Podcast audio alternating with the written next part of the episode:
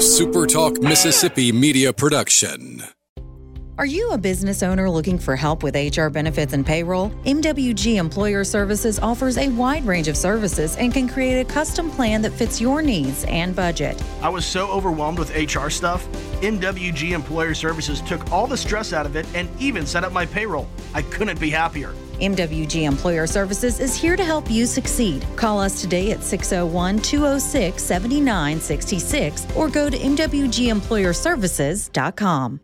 You're listening to Sports Talk Mississippi on demand, presented by Pearl River Resort. Escape to Choctaw, Mississippi and enjoy world class gaming, the Dancing Rabbit Golf Club, and Geyser Falls Water Park. Escape to Pearl River Resort.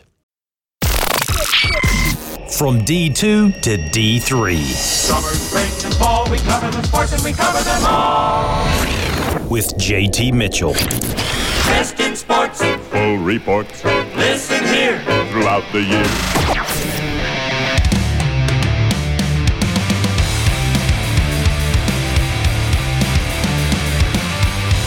Love that intro. And for the first time since 2000, the Conerly Trophy is back in the hands of a Division II player. And for the first time since 2008, back in the hands of a non Division I player. Congrats to Patrick Shegog of Delta State. We'll talk about that and more on today's episode of From D2 to D3. Thanks for tuning in. I'm JT Mitchell, as always, with you. This episode of From D2 to D3 is brought to you by Eves Law Firm. I tell you week in and week out. If you see me around the hallways, see me around town, see me around the state, I'll tell you then too that Eves Law Firm is the best in the business. I promise you that. I'm not lying to you. I have done work with them over the years. Uh, probably over a decade now. They're fantastic. Call them now at 601 355 7961 or go online to eveslaw.com. So, where to begin, man? I mean, the Conerly Trophy, what a great night for college football. It was a great night for Division Two, of course a great night for our small colleges to get the trophy back. If you're not familiar, the Conerly Trophy is given annually to the top college football player in all of Mississippi. Doesn't matter the level, JUCOs are not considered, so D1, D2, D3. And Patrick Shegog won it this year. It was great to see. Uh, watched it online. We had some people over there from three to six that day, and the buzz throughout the air was that Shegog might just win it. We've been talking about this for weeks. I mean, on multiple episodes, I've told you throughout the season that if this kid is nominated again this year, with Division One play being weaker uh, than in years past, State uh, wasn't very good. Southern Miss wasn't very good. Ole Miss was good, but they nominated the wrong player. I didn't know that, of course, throughout the season, but that just gave me another tack on the wall to say that Patrick Shegog should be the winner. And sure enough, he was. Um, you know, an Ole Miss and or a Mississippi State player has won this award every year dating back to 2011, and I think that's kind of been a disservice. Last year, you had three finalists who very well could have won it. Uh, Quinshon, who did win it, Quinshon Judkins of Ole Miss, Emmanuel Forbes of Mississippi State, now with the Commanders, and then Shedeur Sanders of Jackson State. He would have been the first Jackson State player to ever win it. He did not. So I was glad to see a change this year and to see it go to a Division II player, a non Ole Miss Mississippi State player as well. Not to say those guys, the other finalists this year, which were Buki Watson of Mississippi State and Quinshon once again of Ole Miss, weren't deserving. It was just a perfect storm for a D2 player to win it. Uh, if we didn't give it to a D2 player, we might as well just call it the Egg Bowl MVP. You know, I was surprised Quinshon was nominated and not Jackson Dart. But like I said, that was just another reason for Patrick Shegog to win it. And I mean, like a lot of people, I don't sympathize with those out there saying, oh, he plays Division two. It, doesn't matter. Shegog would probably be a starter on a Vanderbilt, maybe. Um, of course, there's a lot of group of five teams out there that I think he could have been a starter on as well. Uh, maybe even some more Power Five schools. That's just me looking at it with my SEC glasses on.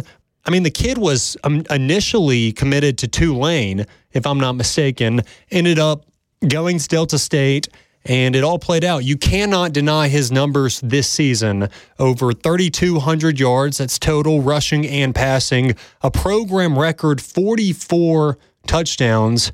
And here's here's the big piece to me: just two interceptions over 300 passing attempts. Those are video game numbers. I mean, that reminds me of NCAA football when uh, you're playing Road to Glory. Absolute video game numbers well deserved. Congrats to Patrick Shegog. Congrats to Delta State. Congrats to Coach Todd Cooley. And congrats to, uh, I guess, a lot of listeners out there who were rooting for this to happen. And I don't really know how much character plays into the award. Um, of course, it's voted on by media members, uh, some of our people across the state. And that does bring a bit of subjectivity to it but I'd say most of it is probably objective to the numbers. But if character was part of it, I mean, Shegog was a shoe in, right? Just an uber humble guy. And while we're here, I want to play a part of Todd Cooley's speech on why he believed his star quarterback deserved the Conerly Trophy. Young man comes to us in 2018, and because of injuries, he becomes a starter on a football team that was really not a great football team. And he fights and he competes and that year, you know, we lose a lot of football games, and, and somehow he keeps competing and, and, keeps us in some ball games, and we end up going two and eight. And he's named Gulf South uh, Freshman of the Year, Newcomer of the Year, deservedly so. Comes back in 2019, he's having a great season, suffers a season-ending injury week three. Then COVID hits. All right, Comes back from COVID in 2021. He's back as our starting quarterback. Season doesn't go the way he wants to. We end up going five and six, and um, he gets injured throughout the throughout the way. In 2022, he comes to fall camp. That's what a lot of people don't know about him. They know about his stats. I, you know, 300 pass attempts, two interceptions this year, which is ridiculous. It's video game numbers. I don't care where you're playing. It's just crazy. 2022, he enters fall camp as our third string quarterback. He's a redshirt junior. He never bats an eye. We go into the first game of the season at Kentucky State. He's still our third string quarterback. What he does the two weeks leading up to that game is he goes to scout team and runs scout team quarterback and services our defense because we were running against a triple option um, offense and he was the fastest thing we could show a look with. He does it, doesn't even blink. Second game, he's now the backup quarterback goes in, takes over. The thing about this young man is, yes, he has a 24 in ACT, and yes, he's going to graduate next week with his master's. But those things were given when he got there. He was smart, he was intelligent, he's classy, he's humble, he's going to do all the things that you're supposed to do. And if I want to talk about him, we really don't have enough time. But what I can tell you is, is the perseverance and what he had to go through at Delta State University. I know there's a lot of great players in this room, there's a lot of great people. This man carried an entire university on his back this year and his teammates. And he handled it with such class and dignity. He's responsible for 44 touchdowns to two turnovers on the season. He led us to another conference championship.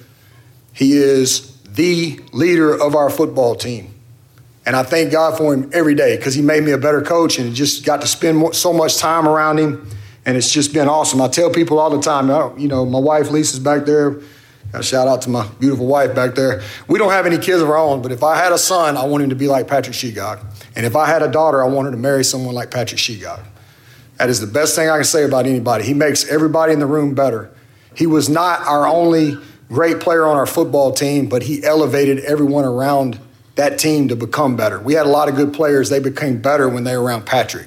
And because of his selfless attitude and him just, you know, so many guys would have said, nah, forget this coach. I've been a starter. I've been newcomer of the year. I'm getting out of here. I'm leaving. I'm going to get in the portal. I'm doing this. I'm doing that. He just kept playing. He didn't gripe. He didn't complain. He went to scout team quarterback, kept getting better. And it's a great lesson for everybody to know because here he is right now. Two time Gulf South Player of the Year and best football player I ever coached. And I can't say enough about him, Patrick. I'm very, very proud of you, man all the things that you've accomplished, not only on the field, but off. And the sky's going to be the limit for you. And thank you, thank you, Mr. and Mrs. Shegog, for allowing me to coach you. I love you, buddy. Thank you.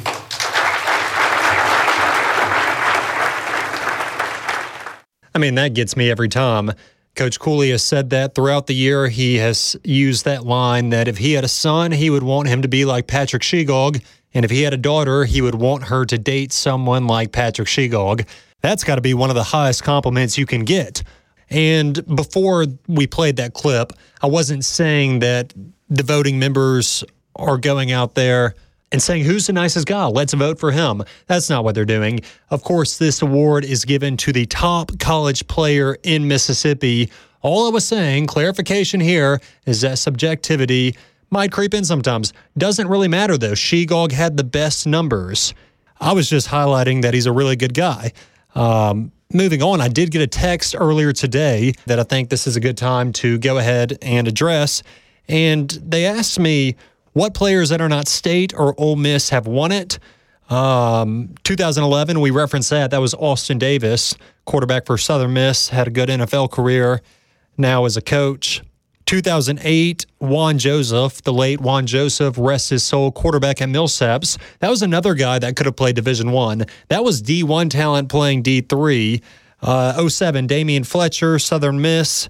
04, Michael Boley, linebacker, Southern Miss. 02, Rod Davis, another linebacker, Southern Miss.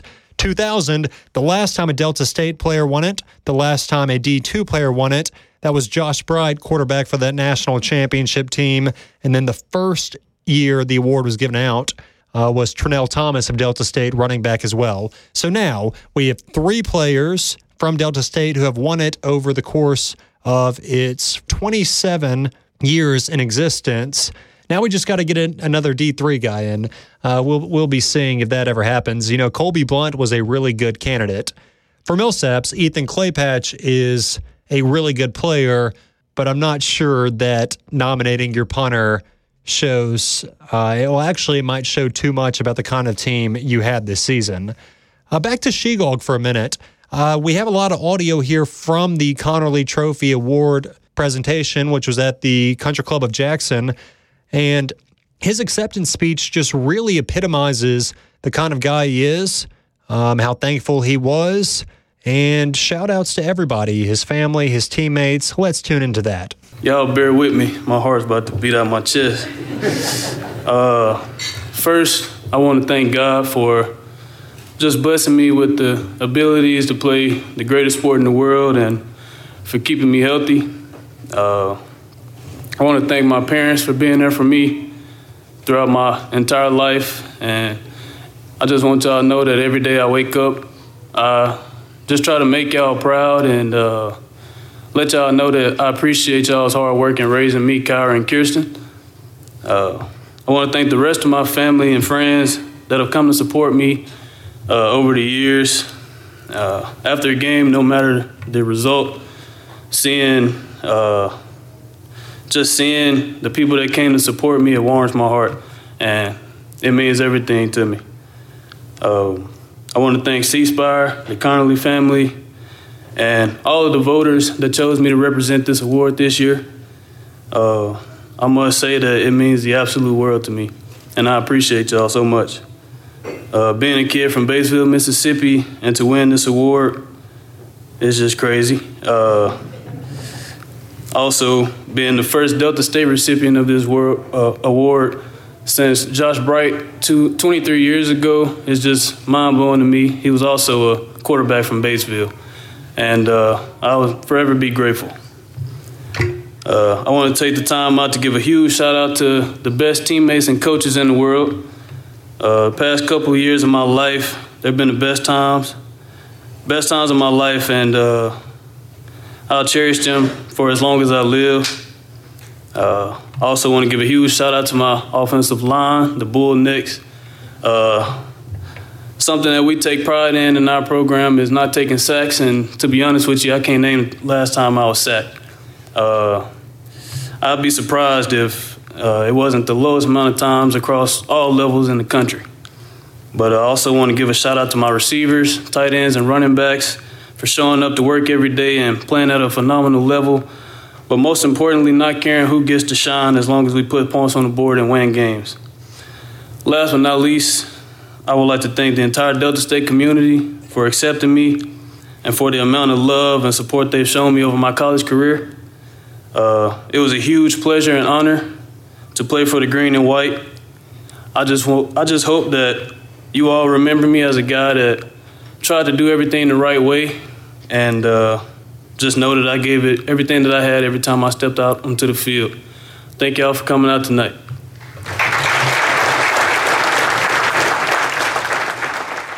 Just beyond well deserved. And I think he's right. I can't remember many times this season that he was sacked. His offensive line there Delta State, they deserve a lot of credit. I think four or five, if not all five, were all GSC this year. Other news regarding Shegog within 24 hours of winning the Conerly, he got big news as well, but on a national level, he has been named a finalist for the Harlan Hill Trophy, which is D2's equivalent to the Heisman. Whether he'll win or not, I'm not sure. There's a lot of good players on there. There's nine players narrowed down from the initial list of 38. Those are from Super Region 1, Braden Long, Michael Herzog. Long is a quarterback at Slippery Rock. Herzog is a running back at Hillsdale. Super Region 2 is Shegog, of course. And then Sling and Sammy Edwards, we saw him in the round two playoff game against Valdosta State. Very good player as well. Super Region 3, Braden Gleason, quarterback, Emporia State. Gage Porter, quarterback, Southern Nazarene. Zach Zebrowski, quarterback, Central Missouri. Super Region 4, John Matocha, the reigning Harlan Hill winner, quarterback there at Mines. And Tanner Volk, defensive back, the lone defensive player considered a finalist at Central Washington. So I don't know if Shegog will win that. We caught up with him yesterday on Sports Talk Mississippi and Richard asked him if uh, he's going to be adding that one to the trophy cabinet. Humble as always. All he said was he is just looking forward to meeting the guys and chopping it up over some football. Okay, let's hit it to the phone line. It looks like we have Millsaps women's basketball coach Justin LeBlanc waiting. The Lady Majors are currently enjoying a good start to the 23 to 24 campaign, and we look forward to catching up with him a little bit about it. Hey, coach, what's up, man? I am good. I'm good. Thanks for having me. Of course. Uh, we always appreciate it. And we've been keeping up with you guys. So right now, y'all are six and one. Started the season with a slight hiccup, a one point loss to Huntingdon, but have really bounced back. Six games in a row, six wins in a row, including a 69 to 52 win over Centenary last night. How has the team been able to respond? What are kind of your thoughts right now, seven games in? We'll just go from there. Yeah, the girls they're they're really playing well right now. I got a tough group, a tough group of uh, girls on the team, and um, some really good upperclassmen leadership, and some freshmen that are bought in and just ready to go. We had a you know the, losing a one point game on the road, first game of the year, kind of getting our feet under us a little bit, and we were able to bounce back real quickly from that, get a, a few home games under us, and defensively buy into what we were doing, and um, letting our offense come after and you know, we played Centenary on Sunday over here and won, and then turn around and played them again at their place a few days later. And no matter who you play on the road, it's always tough to win a road game. And started out a little slow, but hunkered down and, and gutted out a good, tough win on the road. So we're really excited where we're at and looking forward to our first conference game this this weekend. That's right. And as I understand it, you're pretty familiar with Centenary, correct? So uh, I was at Centenary. I was actually on the men's side as an assistant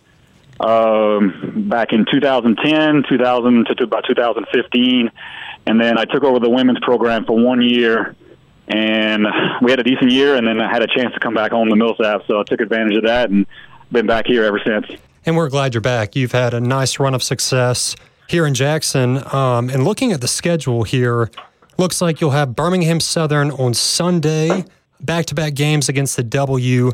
Then your team will head to the Big Apple for from what I understand, will be a pretty cool tournament. You'll play Williams and Mary, then, I'm sorry, Williams and then Mary Hardin Baylor before heading into the new year. Uh, are the girls excited about that trip? Yeah, they are. It's going to be a, a fun trip for the program, and we're playing two really good teams. Williams and Mary Hardin Baylor have had a lot of success over the last over the last years and everything.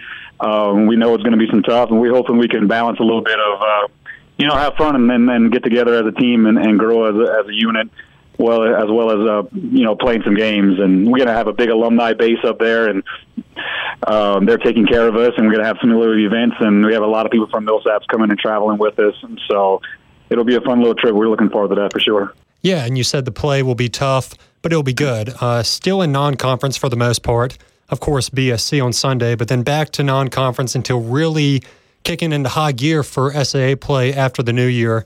Do you feel as if the non conference schedule so far has been a pretty good measuring stick uh, as we do near full on conference play? Yeah, I think so. Um, you know, we we like to play as as many as, as we can at home and kind of get get our feet under us. Last year we had a, we had a good season, uh, but we graduated four seniors that played a lot of minutes.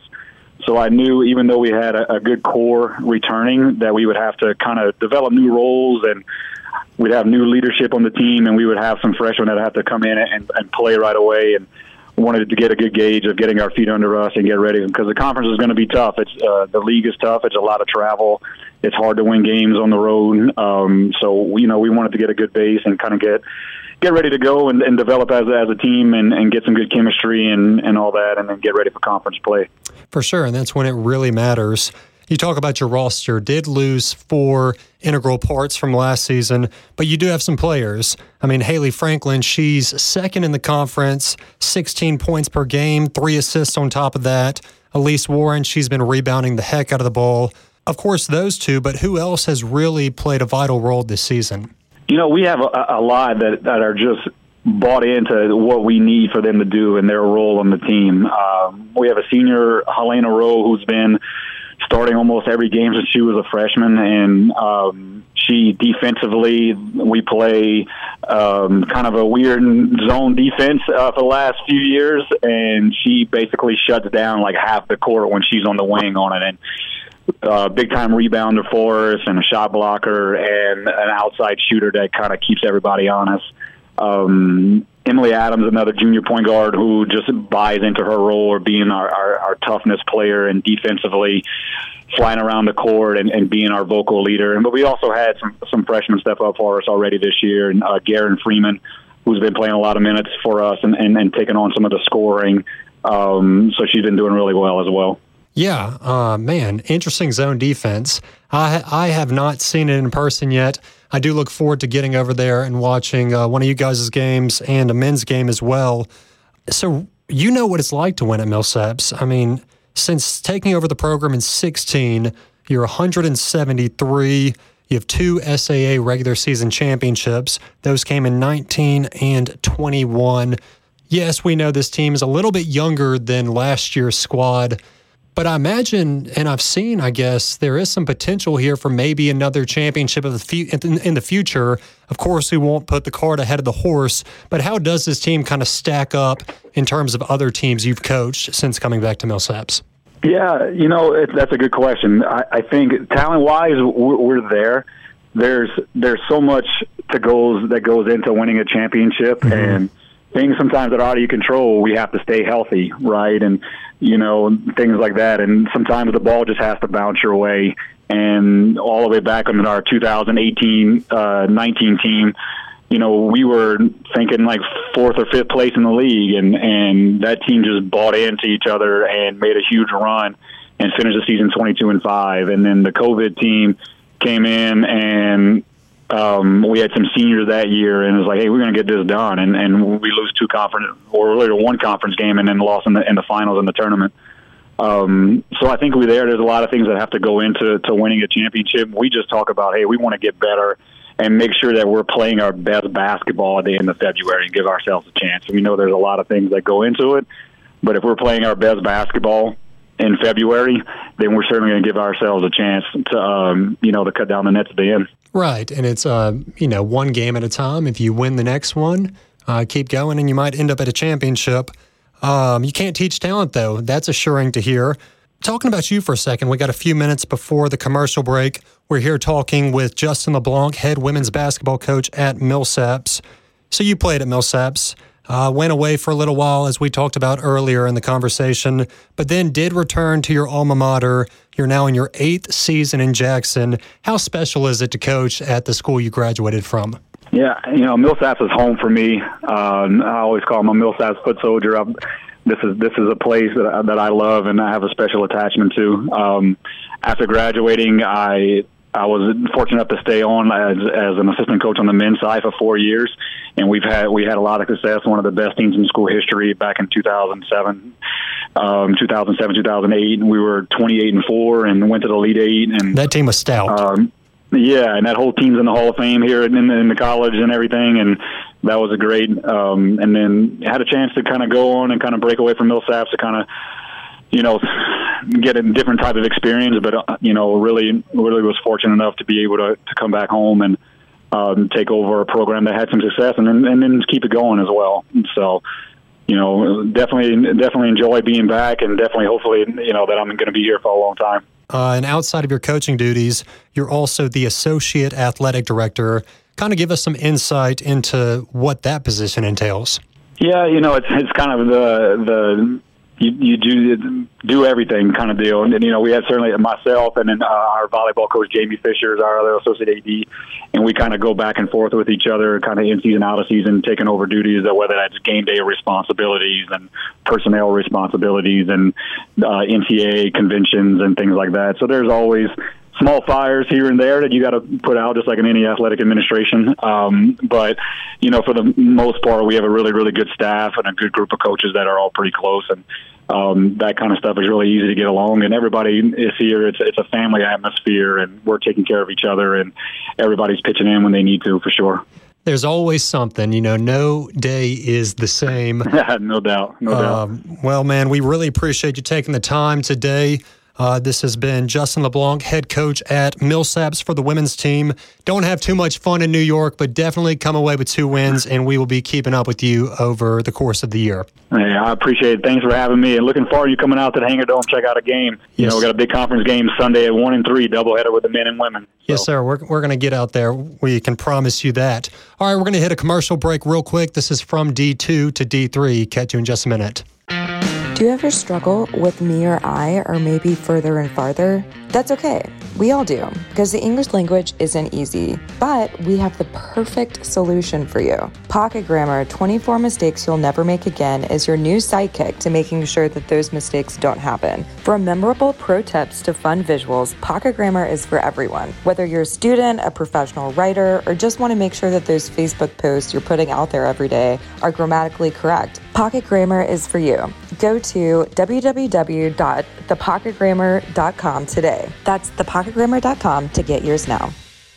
And we're back with From D2 to D3. If you missed it, that was Coach Justin LeBlanc of the Millsaps women's basketball program. You can find that interview anywhere you listen to us supertalk.fm, Spotify, Apple Podcast. Wherever you listen, just search Sports Talk Mississippi or From D2 to D3, and we're sure to come up but it, seems like it's going to be a good season for the Lady Majors. One thing that Justin told me during that commercial break was that nine of his 16 players are currently pre med. That's incredible. That is just a highlight of what D3 does you know these players on the division 3 level they get pushed just as hard if not harder than d1 athletes because the classroom i mean the classroom is important on all levels especially for ones not destined to go pro but it gets even tougher for a lot of these division 3 schools.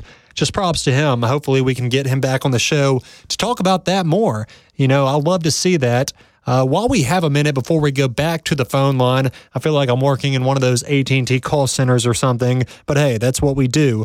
Um, I was on the way back to the studio this afternoon, and I was listening to some of these high school football championship games that are currently going on. It was Velma Jackson and Biggersville in the 1A matchup. And you know, back in the day, Velma Jackson, when they were in 3A, stellar basketball program, football team was eh. But now that they're in 1A, the football team is just downright amazing. I'm not sure if they won that game or not. I'm sure I'll check after this. But what I wanted to point out was they've really given them the red carpet up there for all of these teams competing 1A to 7A. You know, they get to do the Walk of Champions. On the radio, I could hear uh, Glenn Waddle, the PA announcer at Ole Miss, going, first down, insert team, Lions, Falcons, etc.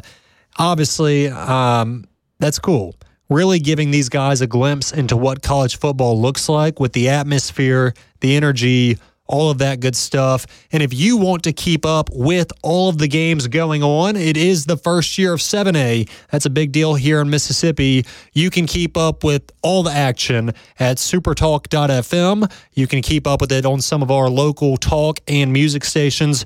They'll be playing the games that their local teams are part of. Uh, then you also have the Mississippi Farm Bureau High School Scoreboard Show. That's a mouthful, isn't it? Tomorrow night, beginning at 10 p.m., Lance and Company will give you everything you need to know as we go through Saturday with the championship games. And that really shows how much Super Talk covers. A lot of people don't necessarily realize that. Yes, we have talk, um, we have the news, we have the music, but we also cover every single sport every single level. And that's exactly what we're doing here on From D2 to D3. And the team we're about to cover here just for a few minutes is the Delta State men's soccer team. The season is over. It started slow, but then at the tail end of it all, really picked up some steam, and it was a good year. So we welcome Austin Jackman to the show, first year head coach. Austin, what's going on? Not much. How are you today, JT? Doing well, man. Thanks for joining the program. And before we talk about the offseason, I want to rewind a bit and talk about the end of the year where you guys went on a six game winning streak before hitting a roadblock in the conference championship. Incredible run. Obviously, the full picture is not where you want it to be just quite yet, but that run's got to be pretty assuring, right?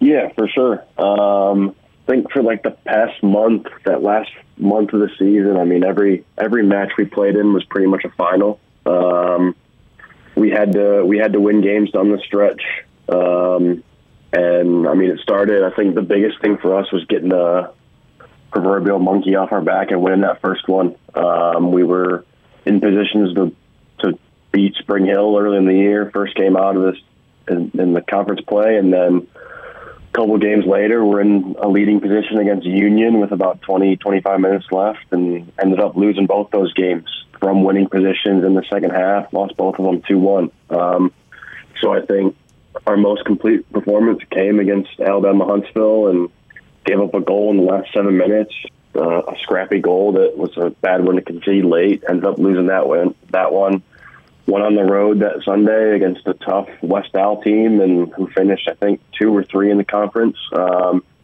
ended up scraping a draw to that, being down 2 0 at halftime, came back in the last 10, 15 minutes to, to tie that one up. Um, and that kind of got the ball rolling with, with Lee and Shorter at home that next next weekend and came out, beat Lee 3 1. Uh, and then, at, like you kind of said, the floodgates kind of opened and just the roll, the wind started rolling in. Beat Lee um, on the Friday, and then beat Shorter on the Sunday.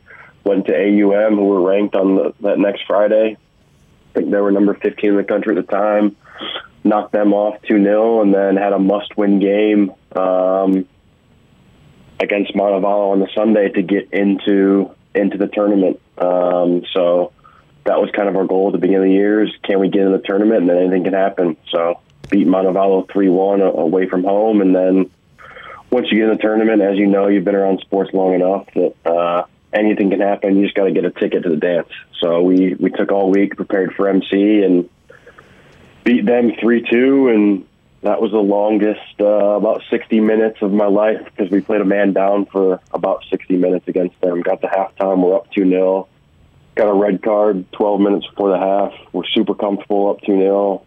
Um, and then kind of held on for dear life. Um, one of the craziest games I've ever been around. Our center back thought he heard a whistle and actually caught a ball inside the box. That's how MC scored their first.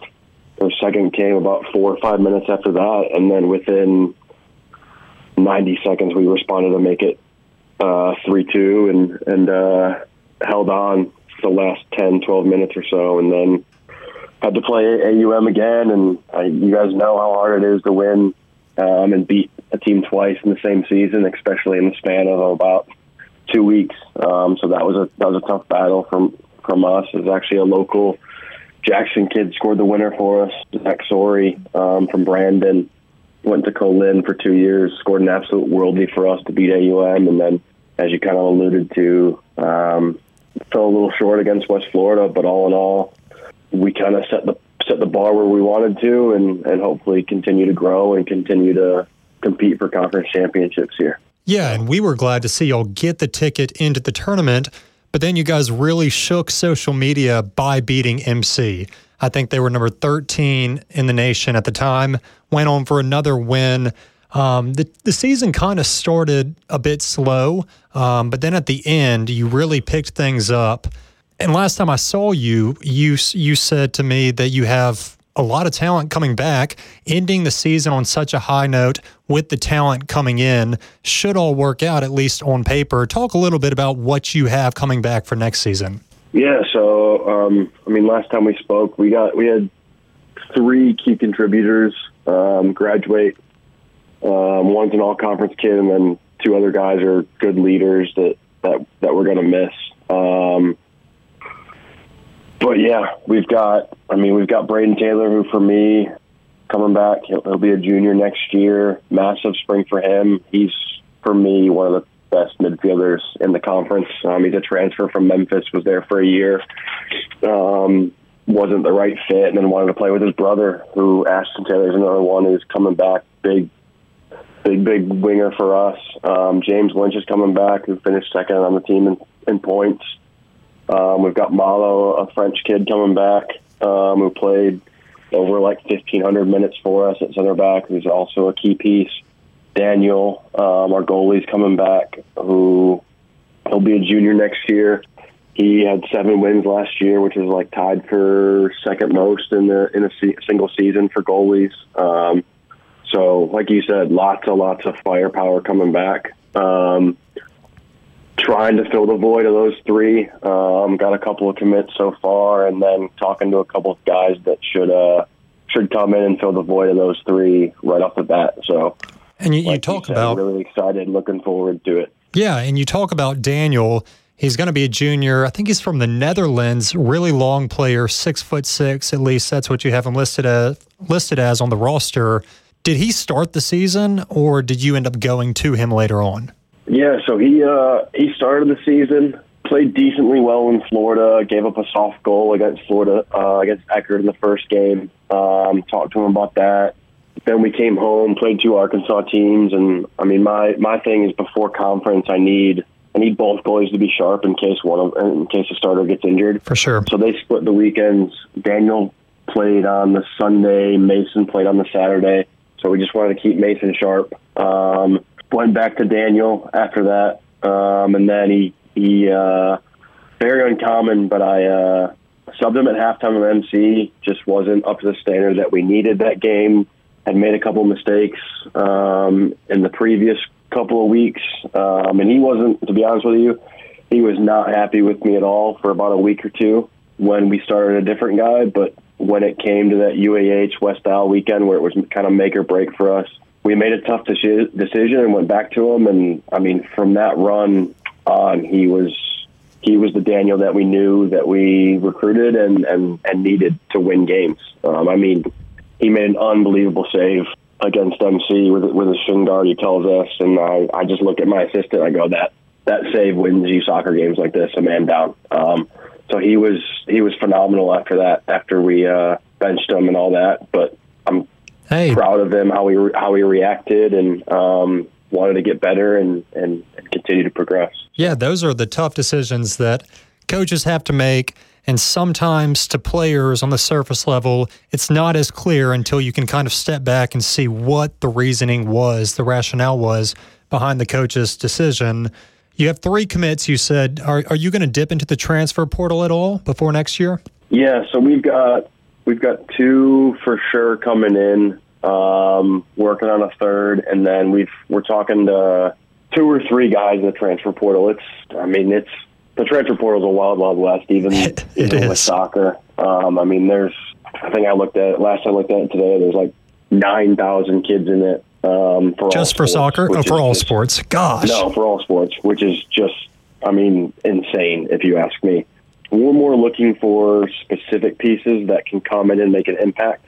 That's the only time we're gonna we're gonna dip into it. Um, a lot of times, transfer portal kids are guys that are on on the fringes of Division One programs and didn't play as much as they thought they would, and didn't, and didn't develop through the fall and through the spring. So we got to be careful with certain kids we're bringing in. Um, but we'll we'll dip with one or two kids, and and uh, if we have some success, maybe a few more in the in the future. But for now, we're just we've kind of car- targeted two or three guys that we're looking at. So. Yeah, yeah. So confidence has to be high right now. Um, moving back to present day, it is the off season. What are the day to days currently looking like? Uh, lots of emails, catching up from, uh, from a lot of recruiting emails uh, over Thanksgiving break. You and me both, man. um, yeah, it, it, was it was insane. You, you, leave for a week and it's you got a hundred something emails to go through. Um, but no, right now it's just recruiting, making sure guys are uh, getting ready for finals. They're bothering me to, uh, hey, can you give us the indoor facility so we can play? Can you do this? I'm like, how about we focus on some grades? Yeah, right can you now? make an A on your and, exam and, first? Then yeah, I'll give you the keys. And finish strong. Yeah, then I'll then I'll figure out how you guys can play pickup together. Um, but no, it was it's a lot of emails, a lot of a lot of phone calls. Um, the Mississippi JUCO All Star Game is on Saturday um, at like two at home, so we'll my assistant and I will be on the road for that um, before he go, heads home next week to England. But no, just a bunch of recruiting, emails, phone calls, Zoom calls, all that kind of stuff. The behind the scenes work to to put a roster together is what's going on right now. And as you build that roster, currently we'll move away from it here for a second and talk about you. Um, you played for Delta State from 2012 to 2015, had a great career, led the team in goals as a senior, six all time in games started. You also obviously know how to win. You guys saw some success during your playing days. You then took a few years, went to Millsaps as an assistant, Yale as an assistant, and then this past offseason you accepted the job at your alma mater. What kind of went into that? Was it a no-brainer when you got that call to come back to Delta State, or was it a tough decision? Yeah, so uh, I don't know. Life's life's kind of funny, man. I uh, bounced around, like you said, was with GA here, um, and then ended up at Millsaps down in Jackson. Um, loved loved it there. Yale kind of produced an opportunity, and it's one of those where I mean, not many people can say no to Yale University. I mean, I, I can't tell you how many people asked and like, "Do you real Yale?" And I'm like, "Yeah." Somehow they want me to come come coach soccer there. Um, so went there, and um, it was a tough decision leaving what I was comfortable with. I mean, I've been I was in Mississippi for nine years before that. Um, made a tough decision, went out there, um, and just wasn't the right fit for me. So honestly, I went back home after right before Christmas last year and was living at home with my parents for probably three, four months. Um, interviewed a couple places, didn't hear back, um, and then got word of a Delta State job. And next you know, I was on campus there, and took a while to get the offer, but it was one of those. Once I got the offer, like you said, it was it was a no brainer. Cleveland's near and dear to me. I, I'm, I was here from 18 uh, 18 years old to 23, 24. So kind of shaped me and molded me into the into the man that I am am today. Um, so, like you said, it was a no brainer, no questions asked. I didn't realize there was that gap between Yale yeah. and Delta State. Yeah, so I mean, like I said, life's life's funny at times, and um, I'm I'm definitely definitely thankful and grateful for you're always in the right place at the right time. And after after we beat AUM on that in that semifinal, I kind of got a little emotional just to know how far I'd come in the 10 months and from someone who was pretty close to walking away from coaching. Was going to give it one last shot, depending on where I got a job at, and it just so happened to to be my alma mater, and we had a heck of a season and a, and a good good run. So you know, life's funny like that. They say it's life on life's terms, and it's truer by the day. The older you get, you know, uh, the more control you try to take, the less you actually have. But it's working out for you at Delta State. Yeah. Um, and we're we've had fun watching the team, and look forward to watching the team more so as you guys work off this hot streak at the end of the season. Last question. So I know you've heard all the talk around campus, all the talk around the D2 world. Right now, that's really about this whole football, American football, that is, playoff selection process. But I don't think a lot of people understand that there's flaws, yes, in the football side of this selection process, but there's also flaws across the board in other sports, soccer included, right?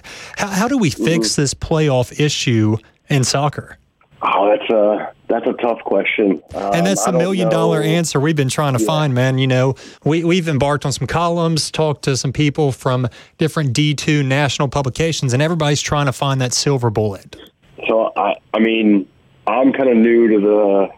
I know there's a committee, not really a committee, but guys who serve on the committee. Um, I think it's a lot like the old BCS, where hey, you you filter this all through equation, and these are the top teams. Um, but personally, if you ask me, I think I don't know how you put bias aside, but I think someone needs to actually sit down and and watch every team that you're looking at. I mean, college football figured it out, right? Yeah, They you can't have a computer watching. BCS, which was a computer, um, and now they've got an ac- actual committee that sits down and okay, we actually watch these teams week in, week out, study the film, all that stuff. But on top of that, that also requires money, um, and there's not as much of it at the at the D two level. So there's always going to be people that are upset they didn't make it and didn't think they got a fair shake of it. But I, you're dealing with humans, and it, within a human el- el- within sports, there's human elements. Not everything's based off computers and, and equations. Um, so that's a long, kind of long-winded answer, but I just think you need to sit down and, hey, are these the? I mean, use football for example. Was West Florida really the seventh best team in the region that first week they played Delta State? No, probably not. But that's what the computer spit it out as.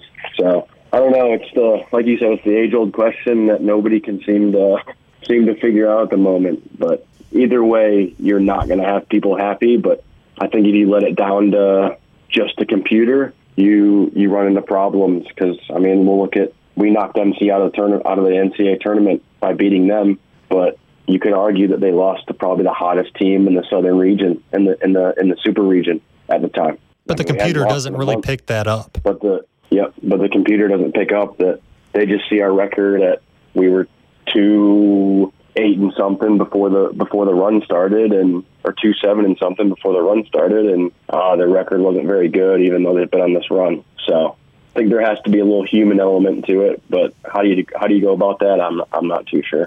Well, hopefully we can find an answer for that as we continue seeking it here on From D2 to D3. All right, Austin, thanks so much for your time. Yeah, appreciate it. Thanks for having me. That was Austin Jackman, head coach for the Delta State men's soccer team. And that is a conversation we are going to continue to have is how can we fix these major flaws in Division 2 playoffs across not just football, but all of the sports, soccer included. So we hope to have somebody on next week who really knows the ins and outs of what's going on.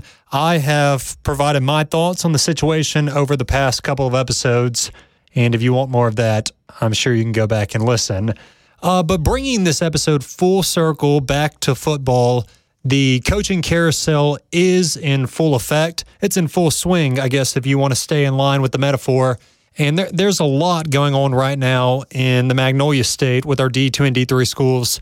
If you didn't hear earlier this week, Blaine McCorkle will be heading to Northwestern State from Belhaven.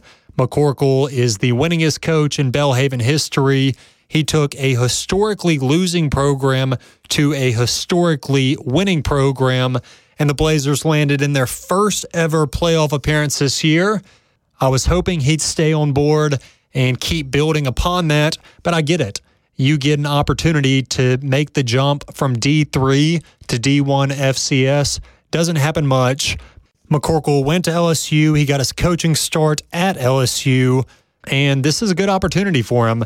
I will say, though, that it's going to be the toughest rebuild, at least one of the toughest rebuilds in all of college football. If you're not familiar with what happened, Northwestern State, they have not had a winning season since 2008. This year, it was going as bad as it could. They were 0 6, and the unfortunate murder of junior safety Ronnie Caldwell took place. He was shot and killed, and the university said, Hey, we're going to call the season. And along with that announcement, They said head coach Brad Laird would be leaving as well, and all of this would be to protect the mental health of our student athletes. Well, uh, a lot of the student athletes on the football team, they came out, including then starting quarterback Tyler Vander Waal, and said, no, you think the best way for us to grieve is to cancel one of the things we love most? I actually have the full quote here of what Vander Waal said at the time on social media. He said, the canceling of the season was never about Ronnie. They used his unfortunate passing as a cop out. The lack of leadership was evident. As much as I respected Coach Laird as a coach and a man, he did not have any control of this team. As players, we were kept in the dark about everything. The decision makers here thought it was a good idea to cancel the season and take away the only structure we had. They thought it would be smart to take away these players' outlets during a time of grief? Question mark. Obviously going to be tough. But I'm a huge fan of Blaine McCorkle. You know that if you've listened since we launched the show. He was actually the first guest on from D2 to D3. I think he is one of the best coaches in D3, or he was one of the best coaches in D3. And if anybody's going to do a good job rebuilding, it will be him. But it's going to be tough. And I really look forward to watching how it all plays out there at Northwestern State. A few weeks ago, we got word that Mississippi College would not be welcoming back John Bland. Bland had been with the Choctaws for 10 seasons, went 26 and 66. In this past season, they went an underwhelming 3 and 7 record, capped off by a blowout loss to Delta State in the Heritage Bell Classic.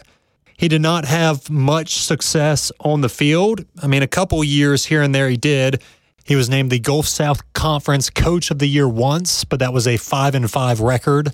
But from what I understand, he was a really good mentor to these players. Mississippi College is very much so about shaping their athletes, as a lot of schools are, especially here in Mississippi. And I think that's one of the reasons he got 10 seasons to prove his worth. Unfortunately, it did not work out. I don't know where he's going to land. From the statement he did release, it seems as if he will be trying to land another head coaching job. So you have Belhaven, you have Mississippi College. Both of those are openings. And I'm still waiting to hear what Millsaps is going to do. I've not seen an announcement on if they're going to keep Corey York. You know, he has been the interim head coach there since you had the late departure of Isaac Carter last year for San Diego and the cards just weren't in his favor. They went one and nine. The one win was against Birmingham Southern. What I do know, though, is I recently checked their website and there is a job listing for the Millsaps head football coach. Discretion, I do not know when it was posted. So we'll see. I'll see if I can get some insight there on what's going to happen at Millsaps, but we have at least two schools looking for a new head football coach. That is half of our D2 and D3 programs. One person who will be back is Todd Cooley at Delta State. In his press conference last week, he pretty much made it clear. He said, if they'll have me back, I will be here this time next year. And hopefully they'll still be playing as national championships. They're close, man. They feel close for Delta State and Todd Cooley. So we're hoping to see that soon. Um, thank you so much for tuning in. That was a rundown of everything, man. Football, basketball, soccer, back to football, and the crazy coaching carousel we have right now in D2 and D3 in Mississippi. I hope you enjoyed it. As always, I'm JT Mitchell, and this is From D2 to D3. We'll catch you next time. Are you a business owner looking for help with HR benefits and payroll? MWG Employer Services offers a wide range of services and can create a custom plan that fits your needs and budget. I was so overwhelmed with HR stuff. MWG Employer Services took all the stress out of it and even set up my payroll. I couldn't be happier. MWG Employer Services is here to help you succeed. Call us today at 601 206 7966 or go to MWGEmployerServices.com. A SuperTalk Mississippi media production.